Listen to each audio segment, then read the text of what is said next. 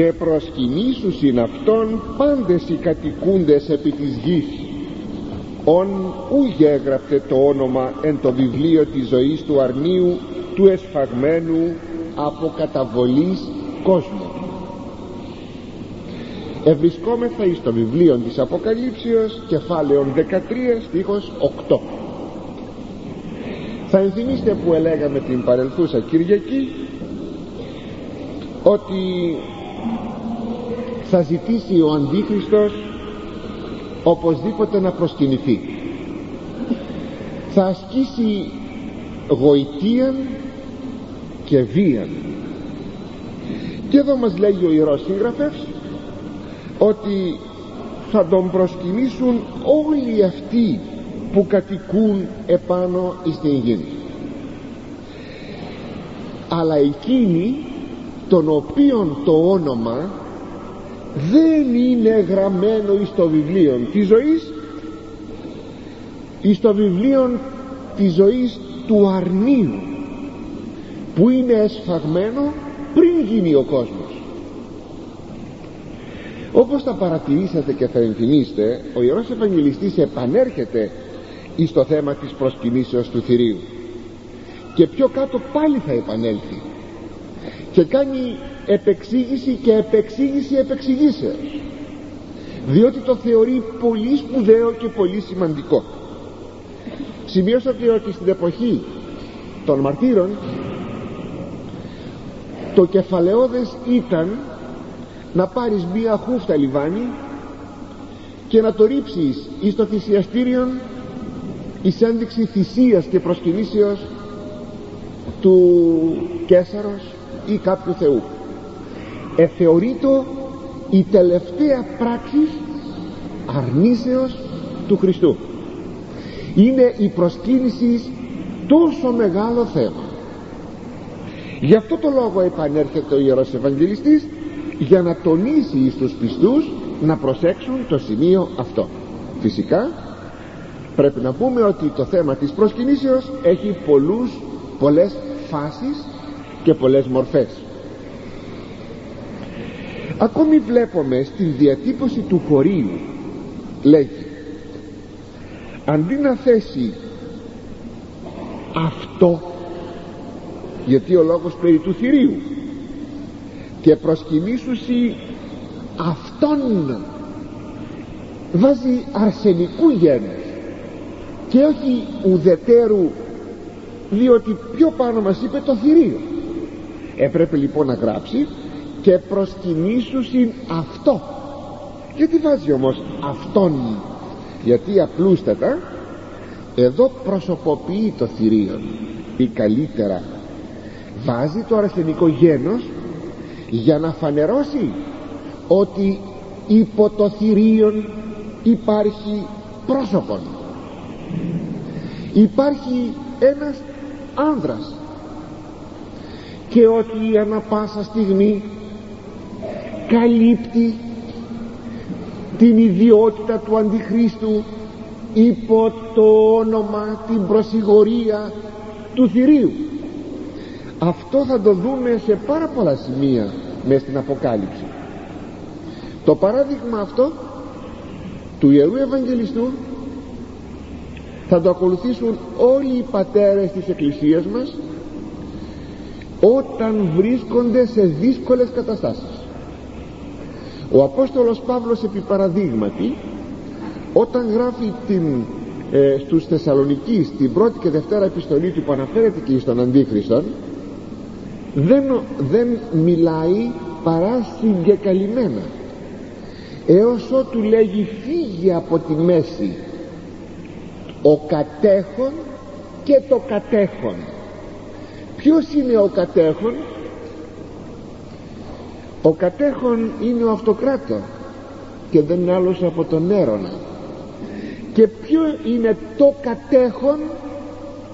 Είναι η σύγκλιτος. Αλλά εάν έγραφε στην επιστολή του ότι θα εμφανιστεί ο Αντίχριστος, συγγνώμη, δεν ήταν ο Νέρον, ήταν ο πατέρας του Νέρονος, δεν θυμάμαι στη στιγμή πώς το λέγανε, ο πατέρας του Νέρονος, διότι ο Νέρον είναι ο τύπος του Αντιχρίστου. Εάν έγραφε ότι πρέπει να φύγει από τη μέση ο αυτοκράτορ για να φανεί ο αντίχριστος, που δεν θα είναι άλλος παρά ο γιος του. Με προφητικό όμα μάτι τα λέγει αυτά ο Απόστολος Παύλος. Αντιλαμβάνεστε τη θέση όχι του Απόστολου Παύλου μόνο, αλλά και της Εκκλησίας, τι θα υφίστατο. Και ένα άλλο παράδειγμα του Αγίου Κοσμά του Ετωλού, όταν ήθελα να μιλήσει για τον Αντίχριστο έλεγε τον ξέρετε ποιος είναι και έχει έλθει, και εννοούσε τον Μωάμεθ, αλλά θα φτάσουμε στο σημείο αυτό λίγο πιο κάτω. Και ακόμα έλεγε για την απελευθέρωση της πατρίδος, έβαζε την εξής λέξη, το ποθούμενο. Γιατί όποιος και να άκουγε το κήρυγμά του να το βρίσκει άψογον, αλλά συνθηματικά, κωδικά, οι χριστιανοί να αντιλαμβάνονται περί τίνος πρόκειται και να προσέχουν. Αυτό λοιπόν όλοι το χρησιμοποιούν όταν ερμηνεύουν επικίνδυνα σημεία, και εμείς φυσικά ο νοήτο, και να καταλαβαίνετε.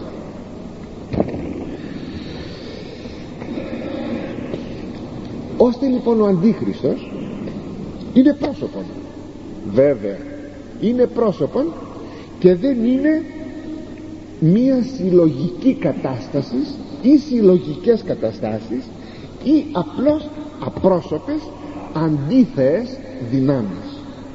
Φυσικά οι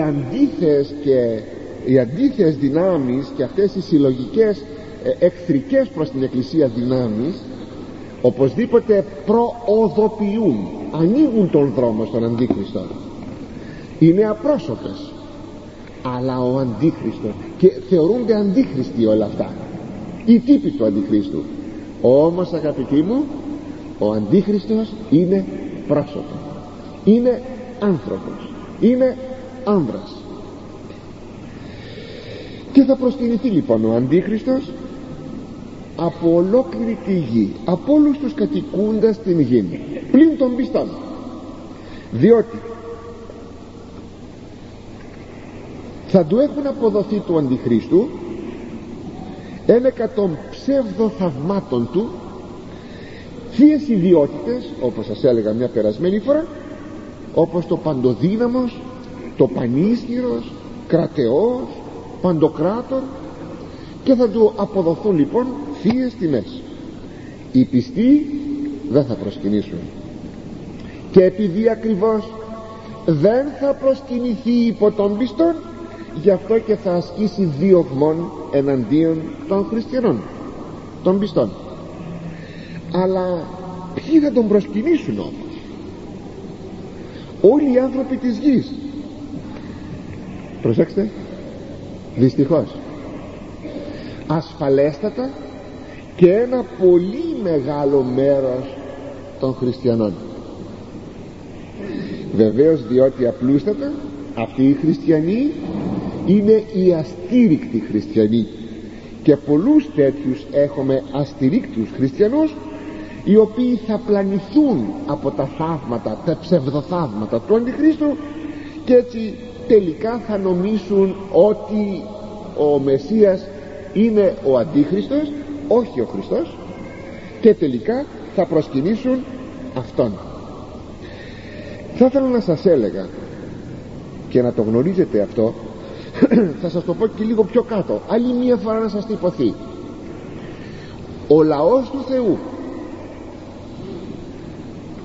και οι κάτοικοι ενός χριστιανικού κράτους δεν ταυτίζονται. Όταν λέμε ένα χριστιανικό κράτος, θερυπίνει η Ελλάς, που όλοι οι Έλληνες υποτίθεται ότι είναι βαπτισμένοι. Όλοι οι Έλληνες είναι βαπτισμένοι, τουλάχιστον μέχρι αυτή τη στιγμή.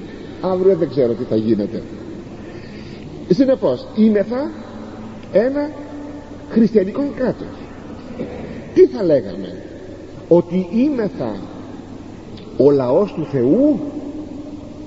Ταυτίζεται ο λαός του Θεού με το σύνολο των πολιτών ενός χριστιανικού κράτους? αναμφισβήτητα όχι, γιατί απλούστατα όλοι δεν ζουν κατά συνείδηση χριστιανική ζωή και πίστη, και συνεπώς δεν συμπίπτει η έννοια του λαού του Θεού, που θα σας μιλάω τόσο συχνά για το λαό του Θεού, με την έννοια των πολιτών ενός χριστιανικού κράτους. Αυτό παρακαλώ να το σημειώσετε. Βέβαια, στην πολύ ευρία έννοια θα μπορούσαμε να πούμε ότι όλοι οι Έλληνες που μεθαβαρτισμένοι είναι θα χριστιανικός λαός. Οπωσδήποτε είναι θα ένας λαός του Θεού, εν ευρία ενία. Αλλά θα σας θυμίσω αυτό που λέγαμε στα περσινά μας θέματα, όταν εκλήθη ο Άγιος Ιωάννης να μετρήσει τον ναόν και το θυσιαστήριο, του υπόθηκε την Αγία Πόλην δεν θα μετρήσεις, θα καταπατηθεί υπό των εθνών. Και όλοι οι πατέρες εκκλησίας μας ερμηνεύουν ότι η Αγία Πόλης είναι η Εκκλησία. Σημαίνει λοιπόν ότι μέρος των πιστών θα καταπατηθεί υπό των εθνών, ή τι, θα προσκυνήσουν τον Αντίχριστο. Το θέμα δεν είναι αν είμαι χριστιανός ή όχι, αλλά εάν ανήκω εις το λαό του Θεού που θα σωθεί. Ο Κύριος δεν λέγει οι πιστοί δεν θα παρασυρθούν, αλλά οι εκλεκτοί, και μάλιστα θα παραβιαστούν και οι εκλεκτοί. Και τι θα πει, ή δυνατόν, λέγει, ή δυνατόν να παρασυρθούν, δηλαδή να προσβάλλει και τους εκλεκτούς ο Αντίχριστος. Γι' αυτό λοιπόν θα σας παρακαλέσω, ας ξεχωρίσουμε αυτές τις δύο έννοιες, του λαού του Θεού και του Εβραίος λαού που είναι ένα χριστιανικό κράτος.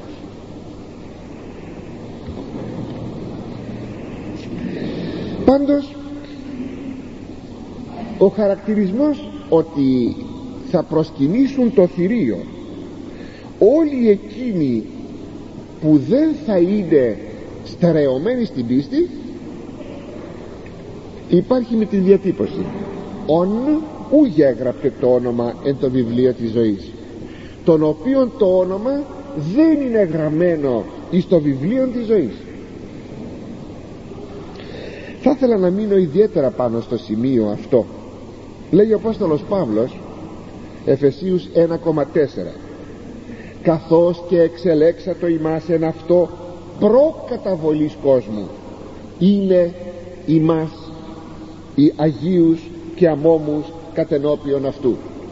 Όταν λέγει ότι τα ονόματα των εκλεκτών είναι γραμμένα στο βιβλίο της ζωής προκαταβολής κόσμου, αμέσως θα πίστευε κανείς ότι εδώ ενισχύεται ο λεγόμενος απόλυτος προορισμός, ότι δηλαδή με έχει προορίσει απολύτως ο Θεός ή να σωθώ ή να απολεσθώ, δεν μου ανήκει συνεπώς στη δικαιοδοσία μου η σωτηρία. Αυτό είναι εσφαλμένο. Ο Θεός είναι εκτός χώρου και χρόνου και γνωρίζει τα πεπραγμένα της ιστορίας, πρώτης ιστορίας. Με αυτή την έννοια ο Θεός καθορίζει και γνωρίζει τα ονόματα εκείνων που θα σωθούν εν ελευθέρο αγώνη, εν ελευθέρα συνειδήση, και όχι διότι ο Θεός διαλέγει προσωποληπτώντας κάποιους για να τους κάνει λαό του και κάποιους άλλους για να τους απορρίψει. Είναι όμως πολύ χαρακτηριστικό αυτό. Προσέξτε όμως κάτι, θα επανέλθω, γιατί αισθάνομαι πάντοτε ότι είμαι ελλιπής, γιατί θέλω να σας βοηθήσω. Τι θα προσκυνήσουν? Τον Αντίχριστο. Μα τότε, σήμερα δεν ήρθε ο Αντίχριστος ακόμα. Εμείς υποτίθεται πως θα πεθάνουμε, δεν ξέρω, μπορεί να μην τον δούμε καθόλου, στις ημέρες μας να μην είναι καθόλου. Προσέξτε αγαπητοί, σας είχα πει πέρυσι στο τελευταίο θέμα ότι ο Αντίχριστος έρχεται πάντοτε από την εποχή του Αδάμ και της Εύας. Ο δράκον, αυτός φέρνει τον Αντίχριστο, ο δράκον, ο διάβολος, στον παράδεισο του Θεού, και ότι μέσα στην ιστορία ενεργούσε ο διάβολος φέροντας τύπους αντιχρίστων, πολύ δε παραπάνω μετά Χριστόν. Και μην νομίζετε ότι εμείς για την εποχή μας μπορούμε να μεταθέτουμε την δράση του αντιχρίστου εις τα έσκατα. Δια την Εκκλησία η κάθε εποχή είναι έσκατα. Υπογραμμίζω, η κάθε εποχή είναι έσκατα, είναι τελευταία, και ο Αντίχριστος είναι πάντοτε παρόν, όπως και ο ψευδοπροφήτης που θα πούμε λίγο παρακάτω είναι πάντοτε παρόν. Και πως προσκυνείται παρακαλώ ο Αντίχριστος? Ποικιλοτρόπως προσκυνείται, αλλά κυρίως προσεκινήθη και προσκυνείται και στις ημέρες μας με την κεσαρολατρία, όταν προσκυνούν οι άνθρωποι πρόσωπα, κυβερνώντα λαούς, και προσεκινήθησαν και προσκυνούνται και θα προσκυνούνται.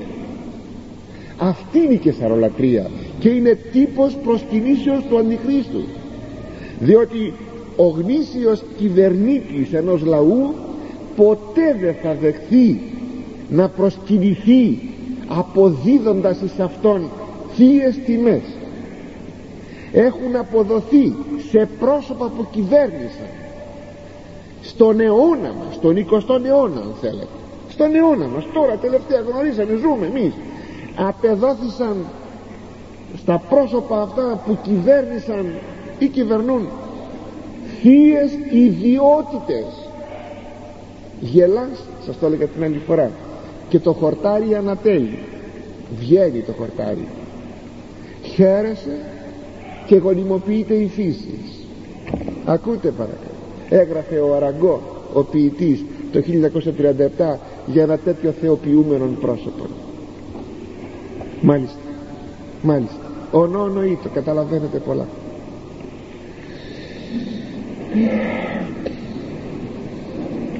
Οι πιστοί, έστω και αν κυβερνώνται από τέτοιους ανθρώπους, οπωσδήποτε τους ευλαβούνται, τους σέβονται, αλλά δεν τους προσκυνούν. Διαβάστε παρακαλώ στον Απόστολο Παύλο, στον Απόστολο Πέτρο, να δείτε τι γράφουν. Οφείλομαι, λέγει, οφείλομαι σεβασμόν εις τους κυβερνώντες, οφείλομαι σεβασμόν, οφείλομαι να πληρώσουμε το φόρο μας, οφείλομαι σε αυτούς τα πάντα, όχι όμως προσκύνηση. Δεν θα αποδώσουμε θείες ιδιότητες σε εκείνους οι οποίοι προσκυνούν. Η ελπίδα μας δεν θα είναι τα πρόσωπα αυτά, ο Θεός. Τα πρόσωπα κυβερνούν κατά εντολή του Θεού, τίποτα. Όσο κανείς άλλος ποτέ στην ιστορία δεν παρεκκίνησε ανθρώπους να ευλαβούνται και να σέβονται τους κυβερνώντας. Λέγει μάλιστα ο Απόστολος Πέτρος, ο Απόστολος Παύλος, ότι οφείλομαι, και οι δύο το λέμε, οφείλομαι, λέγει, προσευχάς και δεήσεις υπερ πάντων ανθρώπων, μάλιστα ιδιαιτέρως δια τους εν υπεροχή όντας, δια βασιλείς, δια άρχοντας, δια να έχουμε ησύχιον βίον, για να κυβερνούν σωστά η δικαιοσύνη. Οφείλομαι να προσέχομαι και να προσευχόμεθα. Αυτό, λέγει, είναι καλόν και απόδεκτον από τον Θεό. Το θέλει ο Θεός αυτό, αλλά αυτό θέλει, όχι να προσκυνήσουμε, όχι να προσκυνήσουμε. Υπάρχει σαφής διάκρισης. Ας το προσέχουμε λοιπόν οι χριστιανοί, ποτέ μην απολυτοποιούμε πρόσωπα που κυβερνούν, ποτέ, οποιοδήποτε πρόσωπο, οποιασδήποτε εποχή, σε όλους τους αιώνες και σε όλες τις εποχές. Ας το προσέχουμε, θα ευλαβούμε, αλλά δεν θα θεοποιούμε. Αυτή η έκφραση του αρνίου του εσφαγμένου από καταβολής κόσμου είναι θαυμασία. Είναι ένας θεολογικός αδάμας μέσα στο βιβλίο της Αποκαλύψεως. είναι ωραιοτάτη έκφρασης. Με τον όρον αρνίων εκφράζεται η ενανθρώπιση του Θεού Λόγου. Με τον όρον εσφαγμένων αρνίων, εξάλλου ο ίδιος δεν είπε να εγώ είμαι που εγενόμην νεκρός και ιδού ζω. Στην όρασή του δεν έβλεπε πρώτου θρόνου ο Ευαγγελιστής Ιωάννης το αρνίον εσφαγμένον και εστικός, σφαγμένο και να στέκεται στα τέσσερα πόδια. Είναι ο Χριστός που ο Υιός του Θεού που έγινε άνθρωπος, απέθανε, εσφάγει επί του σταυρού και ανεστήθη, το εστικός αρνίον, το αρνί που στέκεται, δηλαδή που ανεστήθη ο Χριστός. Λοιπόν, με τον όρον εσφαγμένον εκφράζεται η σταυρική θυσία αυτού του ενανθρωπίσαντος Υιού και Λόγου του Θεού, αν και είναι πλεονασμός στην έκφραση, διότι ο όρος αρνίων εκφράζει και την ενανθρώπιση και την θυσία, διότι απλούστατα πρόβατα αρνία προσεφέροντο προς θυσία, και ήταν ο τύπος τα θυσιαζόμενα αρνία, ο τύπος του Ιησού Χριστού. Αλλά ίσως θα πείτε, πώς είναι δυνατόν να έχουμε ενανθρώπιση του Θεού Λόγου και θυσία προκαταβολής κόσμου, δηλαδή πρώτης δημιουργίας? Είναι δυνατόν, δηλαδή είχε ενανθρωπίσει πρώτης δημιουργίας ο Υιός του Θεού και είχε σταυρωθεί πρώτης δημιουργίας ο Υιός του Θεού? Όχι, αγαπητοί μου, όχι. Ο Υιός του Θεού ενανθρώπισε σε μια ιστορική στιγμή, τότε, πριν από 2.000 χρόνια. Αλλά τότε τι? Η ενανθρώπιση και η θυσία του Υιού του Θεού έχουν άναρχον διάσταση εις των Θεών Λόγων, όπως είναι και η άκτιστος ενέργεια του Τιμίου Σταυρού. Ενεργούσε η άκτιστος ενέργεια, άκτιστος και συνεπώς άναρχος, συνεπώς συναίδιος με τον Θεόν η ενέργεια του Θεού. Η άκτιστος αυτή ενέργεια που είναι προβεβαίως της δημιουργίας του Τιμίου Σταυρού ενεργούσε και στην Παλαιά Διαθήκη, προ του ιστορικού Σταυρού. Έτσι πέρασαν την Ερυθρά Θάλασσα, έτσι αντιμετώπισαν τα φαρμακερά φίδια, έτσι το νερό της μέρας έγινε γλυκό και το ήπιαν που ήταν πικρό και ούτω καθεξής. Ώστε έχουμε και εδώ, όπως σας εξήγησα, την άναρχον διάσταση της ενανθρωπίσεως και της θυσίας του Θεού Λόγου. Και ένα ακόμη παράδειγμα θα σας πω. Είναι γνωστό ότι ο Ιησούς Χριστός, δηλαδή, έχει ανθρωπίνη μορφή. Ο Θεός Λόγος πήρε ανθρωπίνη μορφή. Ποια μορφή πήρε? Λέμε του Αδάμ. Όχι, δεν πήρε ο Ιησούς Χριστός τη μορφή του Αδάμ. Ο Αδάμ πήρε τη μορφή του Ιησού Χριστού. Δεν είναι ο Ιησούς Χριστός εικόνα του Αδάμ. Ο Αδάμ είναι η εικόνα του Ιησού Χριστού. Ενώ δηλαδή στην ψυχοσωματική, θα λέγαμε, παρουσία. Γιατί δεν έχει σημασία ότι ο Αδάμ ιστορικά προηγείται. Έτσι ο Υιός του Θεού είχε την ανθρωπίνη φύση δύναμη πρώτης δημιουργίας. Δύναμη αυτής της ανθρωπίνης φύσεως έγινε ο Αδάμ. Αυτό λοιπόν σημαίνει ότι τα ονόματα των πιστών που θα σωθούν είναι γραμμένα στο βιβλίο της ζωής του εσφαγμένου αρνίου προ καταβολής κόσμου. Είναι ωραιότατο, αγαπητοί μου, μόνο που δεν το ξέρουμε. Για σκεφτείτε να είναι θα γραμμένοι στο βιβλίο της ζωής, μόνο που δεν το ξέρουμε. Όταν κάποτε ρώτησαν τον Κύριο, Κύριε ή εψιλογιώτα και ψηλή, εάν ή πολύ ισοζόμενοι Εάν είναι πολλοί αυτοί που θα σωθούν, ο Κύριος δεν είπε ούτε λίγοι ούτε πολλοί, αλλά τι? Αγωνίζεστε εις ελθή. Αγωνίζεστε.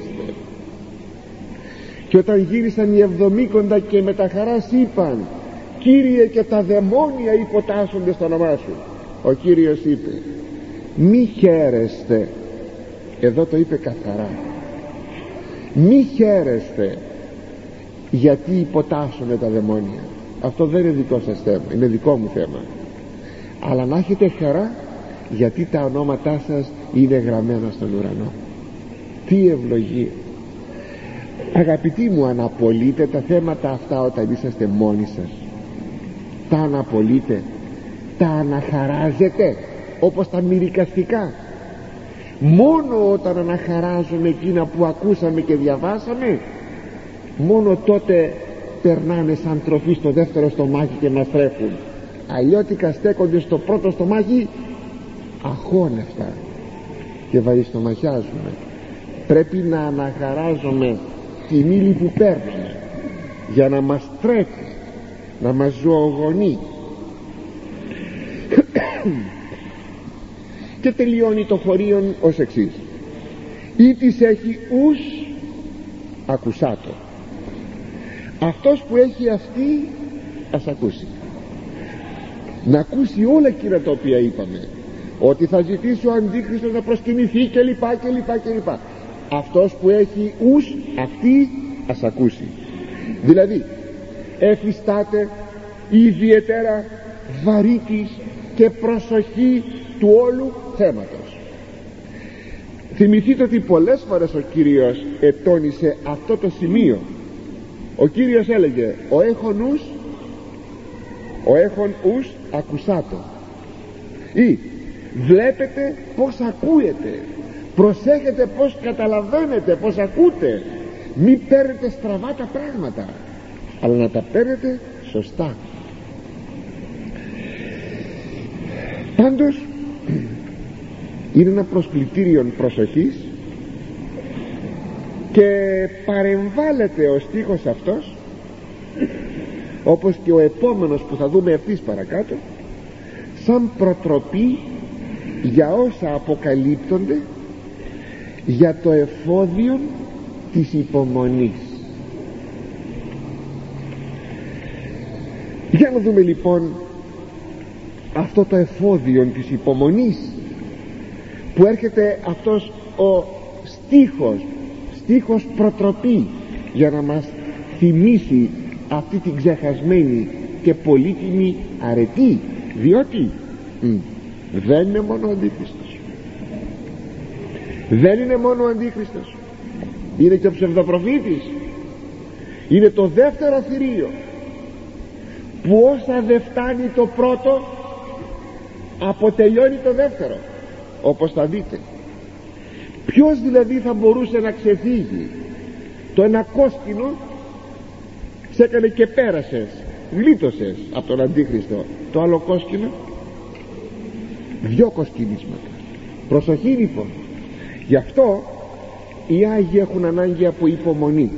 Ακούστε τι λέει. Ήτης. Είναι ένας λίγο δύσκολος στίχος εκ πρώτης όψεως, θα τον αναλύσουμε όμως. Ήτης εις εχμαλωσίαν απάγει, εις εχμαλωσίαν υπάγει. Ήτης εν μαχαίρα αποκτενεί, δι' αυτόν εν μαχαίρα αποκτανθήνε. Όδε εστίν η υπομονή και η πίστη των Αγίων. Ποια είναι αυτή η έννοια του στίχου? Μια αντίστοιχη έννοια έχει ο Ιερεμίας στο βιβλίο του το προφητικό 15:1-2. Δεν σας το διαβάζω, το έχω πρόχειρο, δεν σας το διαβάζω για να μην αργήσουμε και σας μπερδέψω και περισσότερο.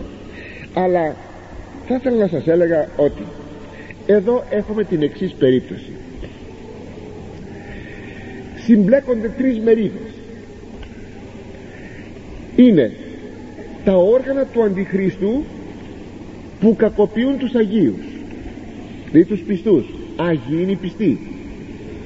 Δεύτερον, είναι οι Άγιοι που κακοποιούνται από τα όργανα του Αντιχρίστου, και τρίτον είναι ο Θεός που τιμωρεί τους κακοποιούντας τους Αγίους.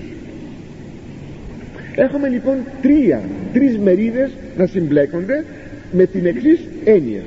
Θα σας το διαβάσω πως το λέγει ο Άγιος Ανδρέας Κεσαρίας και θα σας το αναλύσω. Άξια ακούν τους πλησίων, έτοιμοι υπό του διαβόλου εχμαλατευθύσονται και τη σατανική μαχαίρα των ψυχικών υποστήσονται θάνατον. Ο διέργων, ο είναι υποτακτική, ο διέργων ητύχησαν, τούτο δουλού τα όργανα του Αντιχρίστου, οι οποίοι κακοποιούν τους Αγίους. Αυτοί τι κάνουν? Παίρνουν μαχαίρι και φωνεύουν τους Αγίους ή τους οδηγούν σε αιχμαλωσία. Και λέει τώρα εδώ το χωρίο, αυτός που παίρνει μαχαίρι, με μαχαίρι θα πεθάνει. Από ποιο μαχαίρι θα πεθάνει όμως αυτός που είναι όργανο του Αντιχρίστου? Από το μαχαίρι του διαβόλου. Δηλαδή θα τον έχει εχμαλωτήσει ο διάβολος αυτό. Αυτό θα είναι και η τιμωρία του. Έτσι ο λόγος του Χριστού, αυτοί που πήραν μαχαίρι με μαχαίρι θα πεθάνουν, βρίσκει εδώ την πραγμάτωσή του. Γιατί μπορείτε να πείτε, διαψεύδεται ο Χριστός όταν μας είπε ότι πάντες οι λαβώντες μάχεραν εν μαχαίρα αποθανούνται, που είχε πει στον Απόστολον Πέτρον. Ενώ ξέρουμε ανθρώπους οι οποίοι, όχι όμως όλοι, γιατί ξέρετε είναι κάτι φοβερό, άνθρωποι που φώνευσαν. Είναι φοβερό. Αλλά έχουμε και περιπτώσεις ανθρώπων που πήραν μαχαίρι αλλά δεν εφωνεύθησαν, εκτός βέβαια αν μετενόησαν. Πάντως όπως και αν έχει το πράγμα, το θέμα είναι ότι είναι εν πνευματική ενία, ότι βρήκαν το μαχαίρι, σκοτώθηκαν και αυτοί πνευματικά από τον διάβολο, έγιναν υποχείριοι του σατανά. Το όλο πνεύμα του χωρίου είναι το εξής: αυτά θα ενεργούν ο διάβολος, ο Αντίχριστος, τα όργανα του Αντιχρίστου. Οι Άγιοι τι πρέπει να κάνουν?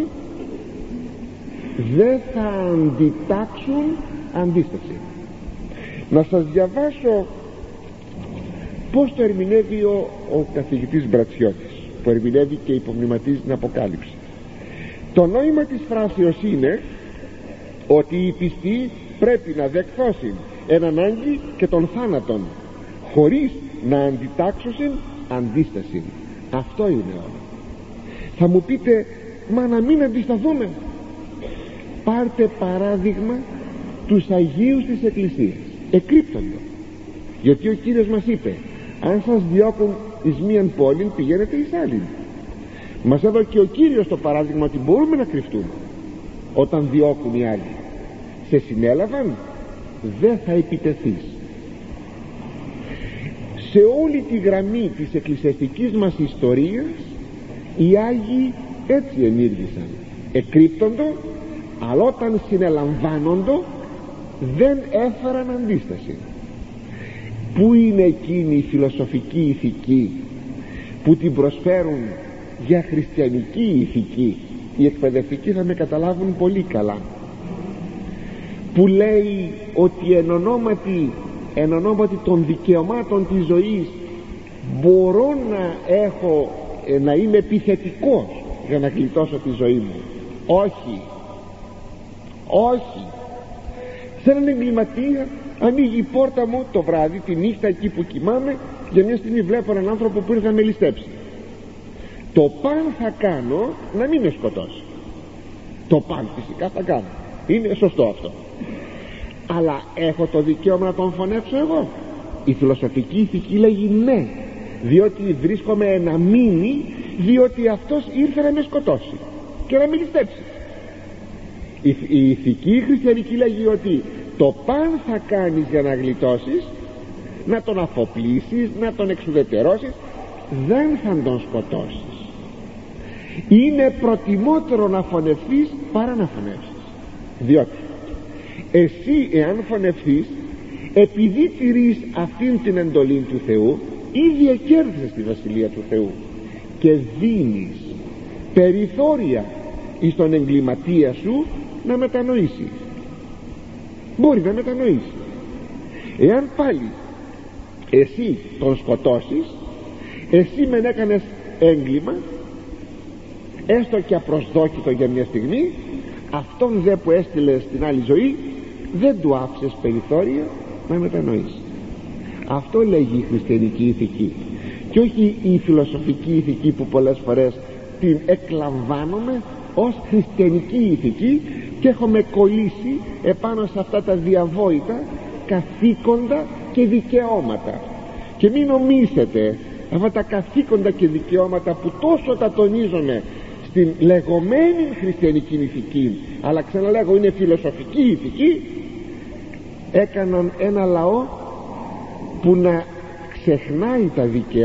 ξεχνάει τα καθήκοντα και να ζητάει τα δικαιώματα. Οι χριστιανικοί λαοί είναι εκείνοι σήμερα οι οποίοι ξεχνούν τα καθήκοντα και ενεργούν με κάθε τρόπο μόνο δια τα δικαιώματα. Το βλέπει κανείς διάχυτο, η βία εις τον δυτικών κόσμο, η βία είναι και αυτό ένα σημάδι του κακού, ότι δεν ερμηνεύσαμε σωστά το Ευαγγέλιο. Συνεπώς οι πιστοί δεν θα αντιτάξουν αντίσταση. Μας αρέσει, δεν μας αρέσει, αυτό παραγγέλει ο Θεός, το Πνεύμα του Θεού αυτό παραγγέλει, αγαπητοί μου. Δεν θα αντιτάξουμε αντίσταση. Θυμηθείτε τον Άγιο Πολύκαρπο, που είναι και το πρώτο μαρτυρολόγιο που εγγράφει, είναι κατά τα μέσα του δευτέρου αιώνος, εκρύπτετο από σπίτι σε σπίτι, εκρύπτετο, επρόδοθε τελικά και συνελήφθη. Όταν συνελήφθη δεν έφερε ούτε μία αντίσταση, καμία, απολύτως τίποτα. Αυτό λοιπόν λέγει ότι δεν θα φέρετε αντίσταση, αλλά τι πρέπει να κάνετε? Υπομονή. Όδε η σοφία, όδε εστίν η υπομονή και η πίστη των Αγίων. Εδώ είναι, λέγει, η υπομονή, δηλαδή το όδε θα πει, εδώ επιβάλλεται η υπομονή και η πίστη των Αγίων. Αντιλαμβάνεστε λοιπόν, αγαπητοί μου, την αξία και της πίστεως και της υπομονής, που είναι δυο θεμελιώδεις αρετές, που η πίστης γελάει την υπομονή. Αν ξέρω ότι με αναμένει η Βασιλεία του Θεού, θέμα πίστεως, θα ασκήσω την υπομονή. Όπως και όταν ξέρω ότι με περιμένει το κέρδος, το εμπορικό, θα υπομείνω κάθε κακουχία, κάθε ταλαιπωρία και κάθε βρισιά που θα μου κάνει ο άλλος, γιατί ξέρω ότι έχω κέρδος εμπορικό, και θα υπομείνω τον πελάτη όλη την ημέρα στο κατάστημά μου, γιατί ξέρω ότι θα πάρω χρήματα. Έτσι κι αν ξέρω ότι με αναμένει η Βασιλεία του Θεού, τότε θα κάνω κάθε υπομονή για να κερδίσω εκείνο που προσδοκώ, την Βασιλεία του Θεού. Εδώ λοιπόν είναι η υπομονή, και όπως λέγει στην προς Εβραίους ο Απόστολος Παύλος 10,36, υπομονής έχετε χρίαν, είναι το θέλημα του Θεού ποιήσαντες, κομίσιστε την επαγγελία. Έχετε ανάγκη, λέει, από την υπομονή, ώστε έτσι να κάνετε το θέλημα του Θεού και να αποκτήσετε την υπόσχεση του Θεού, την επαγγελία που είναι η Βασιλεία του Θεού.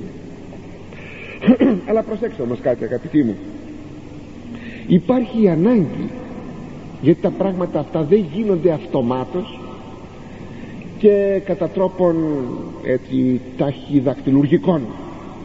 Υπάρχει ανάγκη για να φτάσουμε σε αυτή την υπομονή του μαρτυρίου, δεν ξέρουμε τι μας περιμένει. Υπάρχει ανάγκη να ασκούμεθα καθημερινά και στην πίστη και στην υπομονή. Ας σας πω κάνα 2-3 παραδειγματάκια. Έχετε υγεία? Εάν έχετε υγεία, αναλογίζεστε κάθε μέρα, όχι βέβαια σε βαθμό άγχους, γιατί αυτό το πράγμα είναι φοβία. Αναλογίζεστε κάθε μέρα ότι μπορείτε να αρρωστήσετε με οδυνηροτάτη αρρώστια και να πονάτε φοβερά, όπως βλέπουμε άλλους ανθρώπους να υποφέρουν, και που κάποτε δεν είναι τόσο οδυνηρή η αρρώστια όσο είναι η θεραπεία οδυνηρή. Όταν ακούμε σε τι υπευλήθη ο άνθρωπος αυτός για να γίνει καλά, και λέμε Θεέ μου, Θεέ μου, πώς άντεξε ο άνθρωπος αυτός. Αναλογιζόμαστε. Αν αναλογιζόμαστε, προσοικιούμεθα, πλησιάζομαι, εγγίζομαι, μπαίναμε στο χώρο μιας ενδεχομένης αρρώστιας, ώστε αν πάθουμε αρρώστια, όποτε και αν πάθουμε, να έχουμε υπομονή. Έχετε πλούτον. Εάν έχετε πλούτον, αναλογίζεστε ότι μπορεί να έρθει κάποια ημέρα που μπορείτε να βγείτε στον δρόμο να ζητιανεύετε λίγο ξερό ψωμί, ή να πάτε, όχι γιατί θα υπάρχει πείνα, όχι, γιατί τότε πέφτει η γενική αξιοπρέπεια, όχι, εσύ αδελφέ μου να έχεις φτωχύνει και να πηγαίνεις στους δενεκέδες των σκουπιδιών που βγαίνουν στο πεζοδρόμιο να σκαλίζεις για να βρεις κάτι να φας. Το σκεφτήκατε? Το θέμα είναι ότι θα αφήσω την αξιοπρέπειά μου να πέσει εκεί, διότι έχω την δυνατότητα να μην πάω να σκαλίσω τους δερεκέδες των σκουπιδιών. Πότε? Θα το δείτε λίγο πιο κάτω, όταν θα ασκήσει ο αντίχριστος, θα ασκήσει ο ψευδοπροφήτης οικονομικών αποκλεισμών, και δεν θα έχω να φάω. Εκεί τι θα κάνω?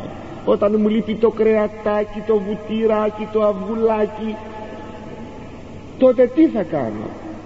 Ο Θεός σου έδωσε τα αγαθά σου, αδελφέ μου, να έχεις, να απολαμβάνεις και να κάνεις και ελεημοσύνη.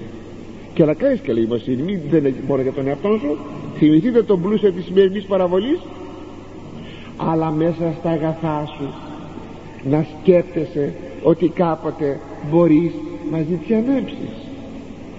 Και να λες εκείνο που λέει η Αγία Γραφή, να θυμάσαι, λέει η Σοφία Σειρά, όπως από το πρωί μέχρι το βράδυ ο καιρός αλλάζει, έτσι και μέσα στη ζωή τα πράγματα αλλάζουν, και να είσαι από πλούσιος φτωχός, αλλά και από φτωχός πλούσιος.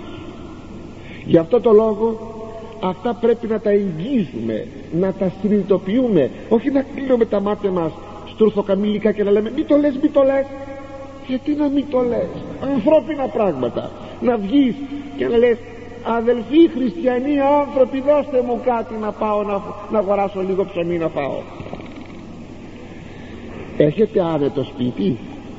Να το έχετε, να το χαίρεστε. Αλλά προσέξτε, όταν κοιμάσαι στο ωραίο σας κρεβάτι και όταν είσαστε στο άνετο σπίτι σας, να σκέπτεστε ότι μπορείτε κάποτε να κοιμόσαστε στα παγκάκια ενός άλσους ή στον δρόμο. Γιατί? Γιατί θα σας έχει πάρει το σπίτι σας ο αντίχριστος, για να μην προβάσετε την πίστη σας. Ή έτσι ήρθαν τα πράγματα στη ζωή και φτώχυνα, βράδυ, έχασα το σπίτι μου, έγινε σεισμός, έγινε πόλεμος, έπεσε μια βόμβα, γκρέμισε το σπίτι μου. Τώρα τι θα κάνω? Θα κάνω εκείνο που λέει η γυναίκα του Ιώβ. Επιτέλους, λέει, άνθρωπε μου, βλασφήμα των Θεών, να πεθάνεις, να ησυχάσεις και να ησυχάσω. Γιατί λέγει πηγαίνω στα σπίτια να κοιμηθώ, δεν είχαν σπίτι, εγκρέμισα το σπίτι, και όταν πηγαίνω να κοιμηθώ περιμένω πότε θα ξημερώσει, και όταν ξημερώσει περιμένω πότε θα βραδιάσει. Και είδατε τι είπε αυτή η γυναίκα, η άμυαλη γυναίκα εις τον Ιώβ, όπως και η γυναίκα του Τοβίτ κάτι ανάλογο του είπε. Και ο Ιώβ τι είπε? Όχι, μόνο τα αγαθά από τον Θεό θα περιμένουμε και τα άσχημα θα περιμένουμε.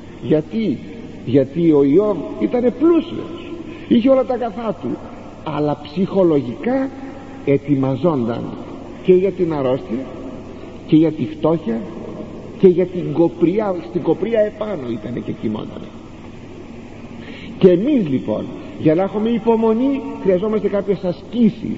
Δεν είναι φιλολογία αυτά τα πράγματα, αγαπητοί μου. Τώρα καθόμαστε σε μια ωραία καρέκλα, σε λίγο θα χειμωνιάσει και θα έχουμε και το καλοριφέρ εδώ, θα είναι ζεστά, θα έχουμε το αυτοκίνητό μας απ' έξω να μας πάει στο σπίτι μας, Όλα αυτά είναι πολύ άνετα. Το να ακούει κανείς, ξέρετε, το λόγο του Θεού άνετα και να μην κάνει καμιά άσκηση, νομίζω είναι μια αμαρτία. Όχι. Θα τα αναλογιζόμαστε όλα. Ότι μπορούμε όλοι να υποστούμε αυτές τις καταστάσεις. Θέλει λοιπόν μία, θα λέγαμε, προπόνηση, ώστε να μην διαμαρτυρόμαστε για ένα μικρό πόνο σε μια αρρώστια, για ένα κρυολόγημα, ούτε ακόμη για μια στέρηση υλική που μπορούμε να υποστούμε, ούτε για μια κακοπάθεια. Όλα αυτά είναι μικρές ασκήσεις που θα τα φέρουμε αγωνγίστως, τα κακοπαθήματα, για να ετοιμαζόμαστε για τη μεγάλη υπομονή, για τις μεγάλες προπονήσεις, για τις μεγάλες αναδείξεις, για τα μεγάλα σκάματα. Και είδον άλλο θηρίον αναβαίνον εκ της γης, και είχε κέρατα δύο όμοια αρνίο και ελάλη ως δράκον. 13 κεφάλαιος, στίχος 11. Και είδα, λέει ο Ευαγγελιστής, ευθύς μετά την όραση του πρώτου θηρίου που ανήλθε από τη θάλασσα και που μέχρι τώρα μας έκανε την περιγραφή του και εμείς την ανάλυση του, ότι είδα, λέει, ένα άλλο θηρίο να ανεβαίνει από τη γη, όχι από τη θάλασσα, από τη γη. Είχε δύο κέρατα, δεν είχε 10. Και τα κέρατα αυτά ήταν σαν κέρατα αρνιού, και μιλούσε σαν δράκο, σαν φίδι. Μιλούσε ως δράκο. Τι σημαίνει αυτό? Ποια είναι αυτή η ταυτότητα του καινούριου αυτού δευτέρου θηρίου που εμφανίζεται εις τον αποκαλυπτικόν ορίζοντα του Ιερού Ευαγγελιστού? Γράφει ο Άγιος Ανδρέας, ομολογουμένου δε και του ψευδοπροφήτου εν δύο προσώπο έρχεστε, ου κάτω πονηγούμεθα, τον μεν δράκοντα εις τον σατανάν, το δε θηρίον το εκ της θαλάσσης αναβαίνον εις τον αντίχριστον. Το δε παρόν κατά το δοκούν το μακαρίο ειρηναίο εις τον ψευδοπροφήτη εκλαμβάνεστε, εκ της γης μεν ανερχόμενον, δηλαδή της γηίνης και χαμερπούς πολιτείας, περιού φυσίν ο ειρηναίος επιλέξεως ούτος, περί του υπασπιστού ον και ψευδοπροφήτη καλή. Έχουμε, θα σας το αναλύσω πιο κάτω όλο αυτό που σας διάβασα, γιατί τα περιέχει όλα εκεί ερμηνευτικά ο Άγιος Ανδρέας Κεσαρίας. Έχουμε λοιπόν ένα τρίτο πρόσωπο εις το προσκήνιο. Το πρώτο ήταν ο δράκον που κυνήγησε την γυναίκα που είχε το πεδίο.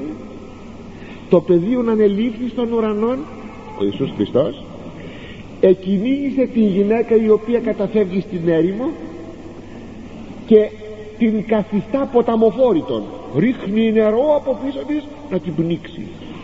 Είναι ο διάβολος. Το δεύτερο πρόσωπο είναι ο αντίχριστος, το θηρίον το εκ της θαλάσσης ανερχόμενο. Το τρίτο πρόσωπο είναι το θηρίον που ανέρχεται από την ξηρά. Και συνεπώς έχουμε, αγαπητοί μου, τρία πρόσωπα. Αυτό το πρόσωπο το τρίτο είναι πρόσωπο? Λέγει ο Αρέθας, άνθρωπος και αυτός κατ' ενέργειαν του σατανά. Άνθρωπος λοιπόν.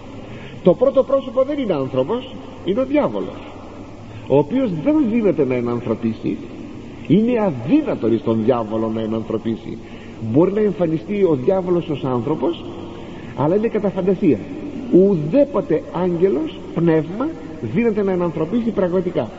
Είναι προνόμιο μοναδικό του Δημιουργού, του Ιησού Χριστού. Κανείς άλλος δεν μπορεί να το πετύχει αυτό. Ο διάβολος λοιπόν δεν είναι άνθρωπος. Ο αντίχριστος όμως, το δεύτερο πρόσωπο, είναι άνθρωπος. Και το τρίτο πρόσωπο είναι άνθρωπος. Ακούσατε, είναι άνθρωπος. Τι σημαίνει όμως ότι ο μήλιος δράκων? Ότι ή το πρόσωπον κατ' ενέργειαν του σατανά.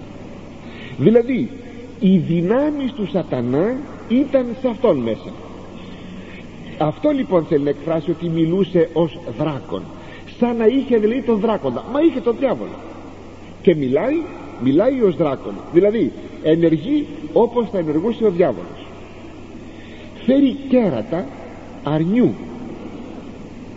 Το αρνί είναι ειρηνικών ζώων, σημαίνει προσποιείται και υποκρίνεται των άκακων άνθρωπων, ενώ στην πραγματικότητα, αγαπητοί μου, είναι πλάνος και ψευδοπροφήτης. Προέρχεται εκ της γης, σημείων, όπως λέγει ο Άγιος Ανδρέας Κεσαρίας, σημείων της χαμερπούς πολιτείας. Είναι σκοτεινό πρόσωπο, είναι βελιρό πρόσωπο, κουβαλάει ιδέες, όπως θα δούμε λίγο πιο κάτω, σκοτεινές, αυτό που λέμε σήμερα σκοτεινές δυνάμεις. Ακούσατε τι είπα? Αυτό που λέμε σήμερα σκοτεινές δυνάμεις, παρασκηνιακές δυνάμεις. Ότι τα πνεύματα τα πονηρά, τα σκοτεινά, έρχονται από τη γη. Σας θυμίζω σε εκείνη την πνευματιστική συνεδρίαση που εζήτησε να γίνει ο Σαούλ σε εκείνη την πνευματίστρια, τη μάγισσα, και τι έλεγε? Βλέπω πνεύματα να ανέρχονται από τη γη, δαίμονες δηλαδή, πονηρά πράγματα. Αυτό σημαίνει ότι έρχεται από τη γη. Είναι έκφραση για να δειχθεί ότι αυτό το τρίτο πρόσωπο είναι σκοτεινό πρόσωπο, και όμως στο πρόσωπό του εξωτερικά χαρούμενος, γελαστός, υπόσχεται ελευθερία, υπόσχεται αυθονία, υπόσχεται ειρήνη, υπόσχεται κοινωνική ζωή όμορφη, υπόσχεται οικουμενικότητα. Ήδη σας είπα πάνω κάτω τι είναι όλα αυτά και λοιπά. Υπόσχεται όλα αυτά, φέρνει καλά μηνύματα, ωραία μηνύματα, έχει ωραίο πρόσωπο, κι όμως είναι σκοτεινό πρόσωπο. Η εικόνα αυτού του οράματος του Ευαγγελιστού Ιωάννου είναι απολύτως σύμφωνη με τους προειδοποιητικούς λόγους του Κυρίου μας που λέγει, Ματθαίος 7,15, προσέχετε από των ψευδοπροφητών, ήτινες έρχονται προς ημάς εν ενδύμαση προβάτων, έσωθεν δε εισί λύκοι άρπαγες. Είναι το ίδιο πράγμα. Τι είπε ο Κύριος? Προσέχετε, είναι λύκοι, δεν είναι πρόβατα, είναι θηρία, δεν είναι άκακοι άνθρωποι, κουβαλάνε σχέδια καταφθόνια να σας καταπιούν και να σας καταβροχτήσουν, να σας πλανήσουν δια της μεθόδου της πλάνης, να σας οδηγήσουν εις την απώλεια. Προσέχετε. Ώστε λοιπόν η παρουσία του τρίτου αυτού θηρίου συμπληρώνει μια τριάδα: δράκων, θηρίων αντίχριστος, θηρίων ψευδοπροφήτης. Και τι είναι αυτό? Πρόκειται περί κακεκτύπου απομιμήσεως της Αγίας Τριάδος, και όπως προσκυνείται η Αγία Τρίας, θα ζητηθεί αυτή η κακέκτυπος Τρίας να προσκυνηθεί εις αντικατάσταση της προσκυνήσεως της Αγίας Τριάδος.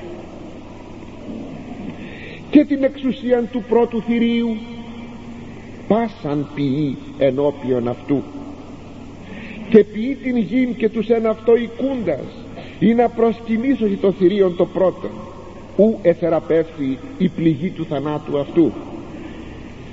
Ο επόμενος στίχος, ο 12, έχει λέει όλη την εξουσία του πρώτου θηρίου, το οποίο πρώτο θηρίο πήρε την εξουσία από τον δράκοντα. μεταβίβαση δηλαδή βλέπουμε εξουσίας, ώστε οι θέσεις του δευτέρου θηρίου έναντι του πρώτου είναι θέσεις υποτελείς και ενεργεί κατ' εντολή και διαλογαριασμών του πρώτου θηρίου. Τι είναι τότε λοιπόν αυτό το δεύτερο θηρίο? Ένα είδος προδρόμου. Γράφει ο Άγιος Ανδρέας Κεσαρίας, είναι απειή έμπροσθεν του αντιχρίστου, προοδοποιών αυτό των της απολίας οδών. Στέκεται μπροστά στον αντίχριστο και προπαγανδίζει εκείνα που θα πούμε, για να ανοίγει τον δρόμο της απολίας μπροστά στον αντίχριστο. Τι έχουμε εδώ? Έχουμε μίαν κακέκτυπον απομίμηση του Αγίου Ιωάννου του προδρόμου του Χριστού, που προοδοποίησε την οδόν Κυρίου, και ο ψευδοπροφήτης ανοίγει το δρόμο εις τον αντίχριστον. Είναι δηλαδή κακέκτυπος απομίμησης προδρόμου Χριστού. Λοιπόν, τι λέτε? Είναι πραγματικά ο αντίχριστος πίθηκος Χριστού που λέγει ο Ιερός Αυγουστίνος?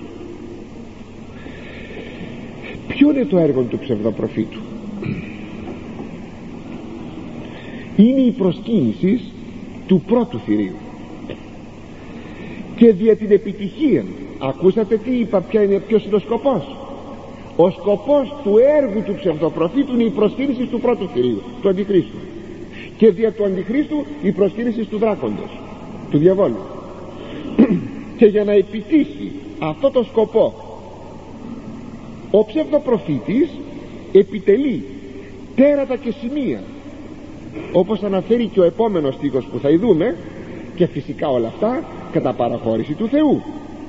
Η επεξήγηση που σας διάβασα, ου του οποίου θηρίου του πρώτου εθεραπεύτη πληγή του θανάτου αυτού, είναι το βασικό επιχείρημα προσκυνήσεως του αντιχρίστου, ότι τάχα ο αντίχριστος ανεστήθη από τους νεκρούς, ή σας το έλεγα πέρσι αυτό, ή ότι ανέστησε κάποιον εκ των υπασπιστών του, αλλά πάντοτε κατά φαντασία, ανάσταση νεκρού, διότι δεν έχει το δικαίωμα να κάνει, δεν μπορεί να κάνει ανάσταση νεκρού πραγματική.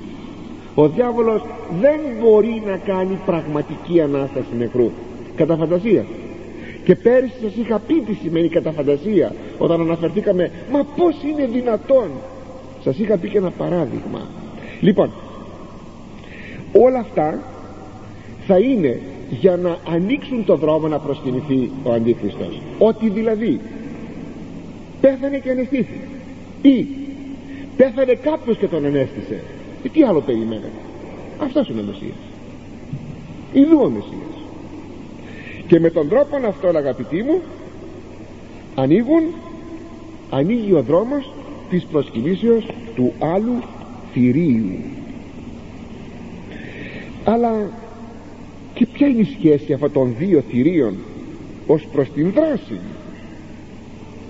Αυτό είναι ένα πάρα πολύ σπουδαίο κεφάλαιο, αλλά επειδή συντεπληρώθη η ώρα δεν θέλω να σας το πω σήμερα και να το αφήσω μισό. Είναι μια πολύ σπουδαία παράγραφος, πώς ενεργούν. Θα θαυμάσετε πώς ενεργεί ο αντίχριστος και πώς ενεργεί ο ψευδοπροφήτης. Ο αντίχριστος φτάνει ορισμένους τομείς. Όσους δεν φτάνει αυτός, συμπληρώνει ο ψευδοπροφήτης. Έτσι χρησιμοποιούν δύο διαφορετικές μεθόδους με τελικό σκοπό να πλανήσουν τους ανθρώπους και να τους οδηγήσουν στην προσκύνηση του δράκοντος και του αντιχρίστου. Όλα αυτά, αγαπητοί μου, δεν είναι για κάποια εποχή που έρχεται, είναι για κάθε εποχή, είναι και για την εποχή μας.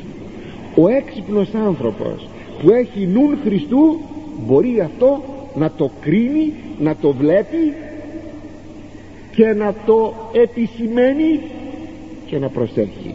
Εύχομαι μόλι μου την καρδιά να σας φυλάει ο Θεός και να σας προστατεύει από την προσκύνηση του σατανά. Σας υπενθυμίζω ότι αύριο στις 7.30 στον Άγιο Στυλιανό κύκλο ανδρών.